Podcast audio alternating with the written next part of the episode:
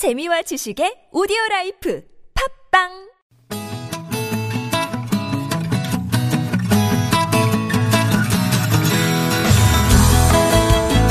TBS 아고라에서 전해드리는 시민의 말씀입니다. 시민의 말씀은 문자나 TBS 모바일 앱을 통해 시민들께서 보내주신 의미 있는 댓글을 모아 전해드리는 시간인데요.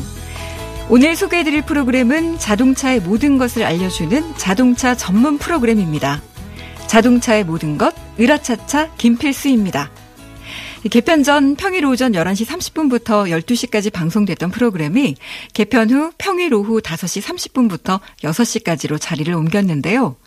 차 박사 김필수 교수와 차알못 강지연 아나운서가 매일매일 발생하는 생활 속 모빌리티 이슈를 해설해주고 또 정보도 함께 전해주고 있는데 시간을 옮기면서 더 많은 청취자들과 함께 할 수 있게 됐습니다. 교통은 날씨처럼 우리 생활에 밀접한 영향을 주다 보니 방송을 들으면서 운전 중에 궁금한 사항을 묻는 청취자들도 많았고요. 또 방송 내용이 큰 도움이 된다는 글들도 많았습니다.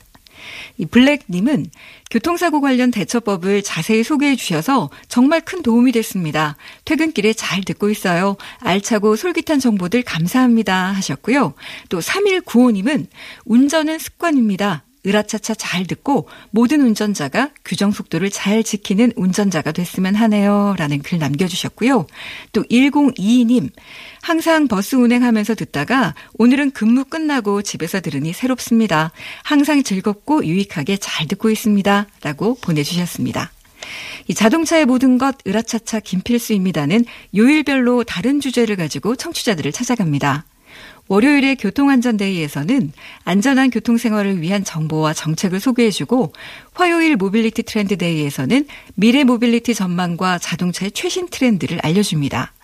또 수요일은 시민 day, 시민 행복 더하기 날인데요. 환경과 mobility와 관련된 시민 민원 사항을 소개하고 그 해결책을 알아봅니다. 또 목요일에는 교통법률 day에서 현명한 교통사고 처리 노하우를 알려주고요. 또 금요일 자동차 정비 day에서는 내 자동차를 직접 진단하는 방법도 알려줍니다. 정말 단 하루도 놓쳐서는 안 될 것 같은데요. 그래서인지 청취자들은 30분의 방송 시간이 너무 짧다. 제발 방송 시간을 좀 늘려달라. 이런 의견들을 상당히 많이 적어주셨습니다. HAEE님, 귀 쫑긋하고 이 시간 매일 잘 듣고 있습니다. 그런데 시간이 너무 짧아서 아쉽네요. 음악 프로그램을 좀 줄이고 의차 시간 좀 늘려주세요. 라고 보내주셨고요.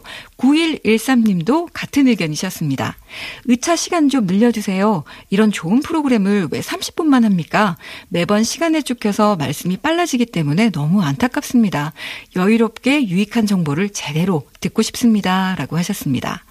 또 5052님은 교통 관련한 시민들의 민원 사항, 제안 사항들을 말로만 끝내지 말고 개선될 때까지 방송에서 계속 얘기해 주세요 하셨고요. 6006님은 이 방송 듣다 보니 교통 관련한 답답한 사항이 정말 많군요.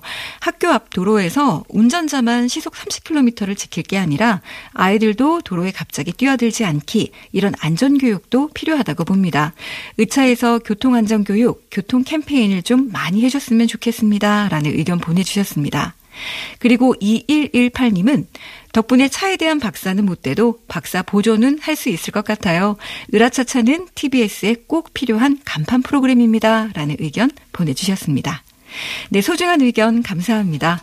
앞으로도 시민의 말씀은 각 프로그램마다 시민들께서 보내주시는 소중한 의견들 잘 모아서 전해드리겠습니다. 많은 청취와 다양한 의견 보내주시기 바랍니다. 지금까지 시민의 말씀이었습니다.